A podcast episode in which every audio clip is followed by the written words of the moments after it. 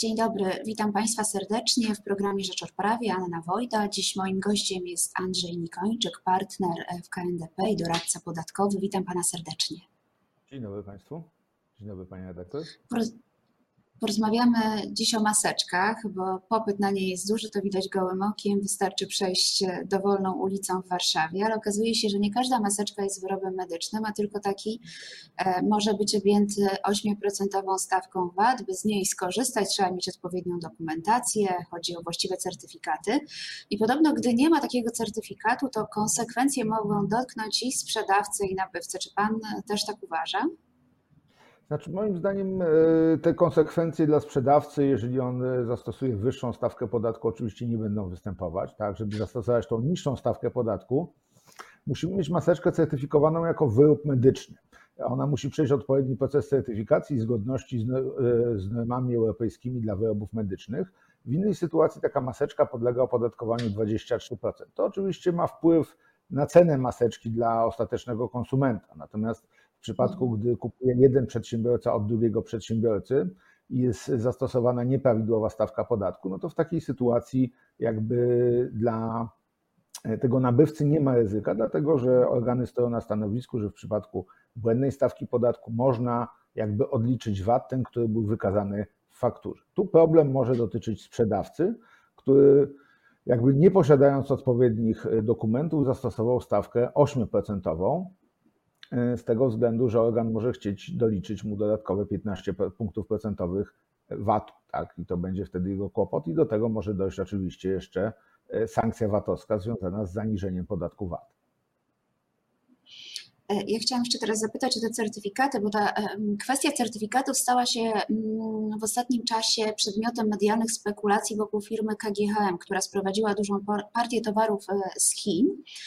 I podobno temu transportowi towarzyszyła sfałszowana dokumentacja. Jakby no, nie, nie, wchodzimy tu w te szczegóły i nie interesuje nas, czy tak rzeczywiście było, czy nie. Natomiast ja bardziej chciałabym się dowiedzieć, jak się przed takimi ewentualnymi fałszerstwami zabezpieczyć. Czy w ogóle jest to możliwe? Znaczy, w zależności, jak przypuszczam, z każdym dokumentem sfałszowanym, tak, wszystko zależy od tego, jak, jak łatwo można to sprawdzić. No, E, można zawsze skontaktować się z jednostką certyfikującą, która wystawiła dany certyfikat i potwierdzić u źródła, czy jest on prawdziwy, jeżeli budzi to nasze jakieś wątpliwości. Mhm. No, Pojawiają się też takie informacje. Mhm. Trzeba proszę, pamiętać, proszę. że nie wszystkie jednostki certyfikujące jakby mają uprawnienia do certyfikowania każdego produktu, tak? Te jednostki certyfikują konkretne rodzaje produktów odnośnie zgodności ich z poszczególnymi normami unijnymi, czy jako wyrobów medycznych, E, poza tym, no jakby taki produkt, każdy sprzedawany na terenie Unii Europejskiej, każdy taki wyrób musi zawierać oznaczenie CE, natomiast jakby no samo oznaczenie na produkcie może każdy je nanieść, niekoniecznie spełniając jakby normy. No w tym zakresie jakby są też e, wcześniej występowały wątpliwości, że produkty są oznaczane nie, nie spełniając określonych jakby uprawnień. No w tym zakresie problem może mieć też przedsiębiorca, który kupuje maseczki, które są wyrobem, są sprzedawane mu jako wyrób e, medyczny i sprzedaje je dalej. E, dlatego, że on kupił ze stawką 8%, będzie je sprzedawał ze stawką 8% i w tym zakresie również może ponieść konsekwencje. Tu ważne jest dołożenie przez niego staranności dla ochrony jego sytuacji. No jeżeli orzeczenia TSUE co prawda dotyczące innych kwestii wskazują, że jeżeli przedsiębiorca dołożył należytej staranności, tego fałszerstwa nie mógł stwierdzić, e, w takiej sytuacji nie powinien ponosić negatywnych konsekwencji, jeżeli to stwierdzenie tego fałszerstwa. Natomiast to w tej sytuacji należałoby e, poprosić od sprzedawcy jakby o te certyfikaty i dokumenty dotyczące spełnienia tych e, warunków dla wyrobów medycznych, żeby móc uznać taki wyrób, taką maseczkę za wyrób medyczny opodatkowany stawką 8% pojawiają się informacje, że maseczki mogą być wykorzystywane przez oszustów jako narzędzie tworzenia karuzel podatkowych. Pan też tak uważa? Widzi Pan takie zagrożenie? Znaczy powiem szczerze, że dla mnie jest to trochę wątpliwe z tego względu, że jest zakaz wywozu maseczek bez uzyskania odpowiedniej zgody, więc jakby tworzenie takich klasycznych karuzel w tym kształcie e, no jest mocno utrudnione. Należałoby uzyskać zgodę szefa Straży Granicznej bodajże, żeby móc wywieźć takie maseczki. E, a więc przyznać się, pokazać. Więc tutaj to będzie trudne. Bardziej natomiast e, mogą być one przedmiotem jakby wyłudzeń takich powszechnych, e, z tego na przykład ktoś ściągnął te maseczki albo pozyskał je w sposób nielegalny, nie wiem, ukradł je, a potem jest wprowadza na rynek wystawiając faktury, które i pozyskując faktury, które mają pozorować ich legalne wprowadzenie do obrotu. No i w takiej sytuacji, jeśli ten sprzedawca nie dysponował tymi maseczkami, a dostarczył nam je ktoś inny, organy mogą zakwestionować, podobnie jak to miało w przestępstwach karuzelowych, prawo do odliczenia u nabywcy maseczek. No, trzeba się liczyć także ze zwykłymi wyłudzeniami, że ktoś e, proponując korzystną cenę na maseczki, e, przyjmie od nas przedpłatę, a po prostu maseczek nie dostarczy. No jak każdy taki towar, który jest e, objęty takim e, popytem przewadażającym znacząco podaż, jakby mogą być możliwe różnego rodzaju oszustwa. Natomiast takie klasyczne przestępstwo karuzelowe związane z wywożeniem w kółko tych maseczek po różnych państwach europejskich no jest mocno utrudnione, dlatego że poszczególne państwa mają zakaz wywozu tego rodzaju produktów to porozmawiajmy jeszcze o darmowych posiłkach dla lekarzy czy darowiznach związanych z epidemią, bo podobno nie można tutaj zastosować stawki 0% z uwagi na prawo unijne.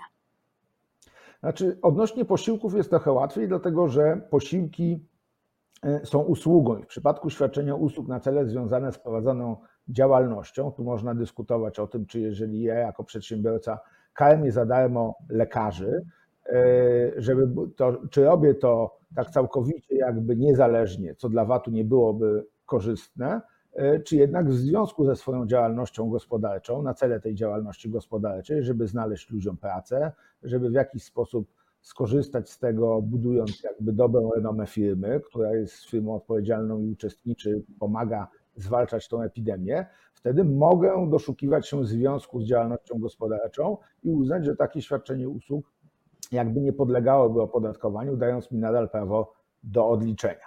Natomiast jakby no same przepisy unijne nie dają jakby możliwości jakby tak swobodnego obniżenia stawek do stawki 0%, bo tutaj raczej powinniśmy mówić o stawce 0% niż zwolnieniu. Natomiast jak widzimy, państwo jakby uznało, że w pewnym zakresie, tam gdzie dotyczy to e, samego państwa, ma prawo do zastosowania takiej stawki 0%. Mówimy tu o rozporządzeniu dotyczącym e, obniżenia stawki do 0% dla darowizn E, na rzecz podmiotów leczniczych, czyli samych szpitali, ale już lekarzowi czy domu pomocy społecznej, mhm. czy jakiejś osobie takiej darowizny nie możemy dać ze stawką 0%, Centralnej Bazie Rezerw Sanitarno-Epidemiologicznych i Agencji Rezerw Materiałowych. I tam możliwy i dopuszczalny, zdaniem Ministerstwa Finansów, jest zastosowanie stawki 0 zarówno dla importu takich produktów, jakby i dla dalszego przekazania. Natomiast tu musimy pamiętać, że państwo może zawsze stosować stawkę inną niż e, zgodna z przepisami Unii Europejskiej. E, wtedy jakby obywatele czy przedsiębiorcy mogą korzystać z tej niższej stawki, natomiast konsekwencją jedyną jest taka, znaczy są dwie konsekwencje. A Unia Europejska może wezwać państwo do określenia stawki w prawidłowej wysokości. E, druga konsekwencja polega na tym, że wpłata z tytułu VAT-u do Unii Europejskiej dokonywana przez Polskę powinna nie uwzględniać stosowania nieprawidłowych stawek, czyli powinna być ta wpłata należna E, z tytułu dochodów VAT-owskich dla Unii e, dokonana z uwzględnieniem, jakby ten towar był opodatkowany w sposób prawidłowy. I tu przypuszczam, że państwo po prostu w zakresie, w jakim ono dostaje, umożliwia to, bo to i tak jest koszt państwa i nie ma znaczenia, czy ono przyjmie ten VAT i go odda i go wpłaci do Unii Europejskiej, i tak i tak go wpłaci do Unii Europejskiej, ale nie musi go pobierać od podmiotów, które dokonują darowizn na rzecz tych trzech e, pod, e, grup podmiotów, które wymieniliśmy. Natomiast jakby no tak powszechnie, jak chcemy wesprzeć bezpośrednio konkretnych lekarzy, jakieś fundacje mhm. lekarskie lub inne osoby niż podmioty lecznicze, e, to w takiej sytuacji no niestety nie będziemy mogli korzystać z tej stawki 0%, natomiast ani żadnego zwolnienia dla takich darowizn. Natomiast E, możemy tutaj e, stosować, oczywiście, jeśli uda nam się pozyskać coś, co ma certyfikat wyrobu medycznego, stawkę 8%, jeśli nie, to właściwą byłaby stawka 23%. To zostawmy teraz na razie w spokoju e, maseczki, darowizny, rękawiczki i, i VAT. Chciałam Pana zapytać, jak bardzo epidemia zmieniła pracę doradców podatkowych? Widzi Pan bardzo dużą różnicę w tym, co Pan robi na co dzień?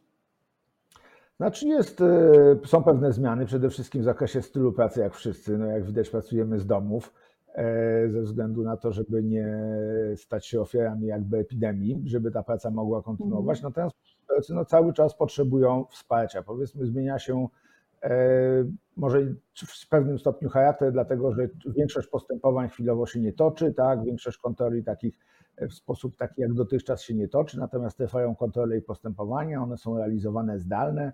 Zdalnie organy wskazują, żeby nie dostarczać im w papierze dokumentów, tak jak kiedyś wcześniej żądały zawsze oryginałów, a skany czy skany podpisane nawet elektronicznie, uwierzytelnione elektronicznie nie były przez nie akceptowane. Tak teraz jest to e, bardzo chętnie widziane przez organy podatkowe, żeby dać im jakieś mhm. dokumenty. Mamy tu pewne wątpliwości związane jakby z tym zawieszeniem terminu narzędziami wynikającymi z tarczy, więc e, ostrożnie trzeba korzystać z tych dobrodziejstw, które niesie tarcza, jakby, e, żeby nie stać się, tam są pewne wątpliwości odnośnie tego, które i czy wszystkie terminy zostały jakby zawieszone. Same postępowania, tak jak było to planowane, nie zostały zawieszone. E, one się toczą, toczą się w e, troszkę wolniejszym, spokojniejszym tempie, każdy daje sobie e, czas. Natomiast jakby no w dużej mierze teraz jak się pojawiały pomysły tarczy, to jakby no ta rola i przedmiot pracy doradcy polegał na pomocy klientów w wypełnianiu tych obowiązków czy skorzystaniu z możliwości, mhm. jakie daje tarcza. Jakby był taki przed tarczą krótki okres zastoju, natomiast przedsiębiorcy też zauważyłem, że znaleźli czas na porządkowanie spraw, na które wcześniej nie mieli czasu, pewnych związanych e, czy ze strukturyzacjami, czy uporządkowaniem jakby sytuacji w firmie i e, zaczynają czy z nudów, czy z potrzeby przypominać sobie o tych sprawach, które kiedyś były odłożone na półkę i nadchodzi ich taki czas uporządkowania, żeby później, gdy zostanie rynek otwarty, już silniejszym na niego wrócić. Oczywiście niestety tym, którym się uda przetrwać, dlatego że tutaj część branż, która no nie może działać, nie może funkcjonować, jest w bardzo trudnej sytuacji finansowej. Tak? Tutaj jakby no, oczekuje pomocy państwa. Pytanie, czy ona będzie wystarczająca i czy to podejście też organów do takich podmiotów e, przynajmniej w jakimś czasie po epidemii będzie łagodniejsze. A myśli Pan, że to, że część branż nie przetrwa albo będzie miała dużo trudniej przełoży się na pracę doradców podatkowych, że tych klientów w najbliższym czasie może okazać się, że będzie mniej?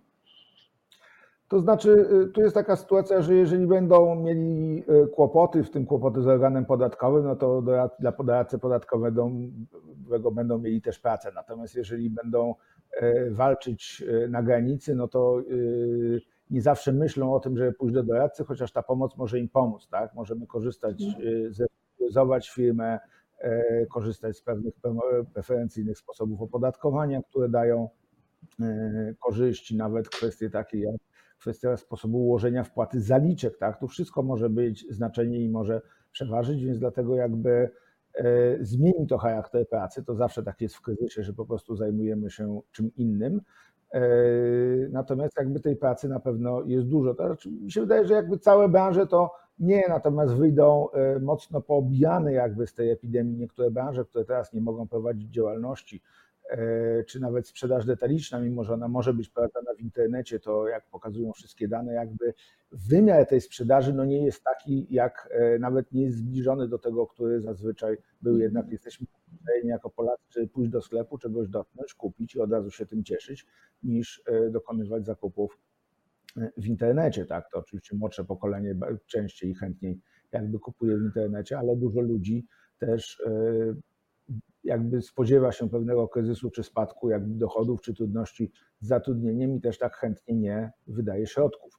Więc tutaj jakby mamy po prostu takie, jak zawsze w kryzysie, wstrzymanie jakby zakupów, wstrzymanie konsumpcji i w tym zakresie to może odbić się, natomiast branże typu e, hotelarskie, które nie wiedzą, kiedy znowu zaczną, no za chwilę mhm. mamy pierwszy maj, który miał być takim początkiem takiego prawdziwego sezonu e, i miały przyjść pierwsze jakby duże takie strumienie pieniędzy do tej branży, na razie wydaje się poważnie zagrożony, no nawet jeśli będzie można prowadzić działalność, to pytanie, czy ludzie chętnie pojadą e, gromadzić się w pewnych skupiskach i podejmować pewne ryzyko, więc tutaj jakby to wszystko stoi pod znakiem zapytania, natomiast jakby e, boję się o to, że nie wszystkim uda się jakby przetrwać albo wyjdą z tego kryzysu słabsi i odbudowanie ich sytuacji czy pozycji rynkowej będzie.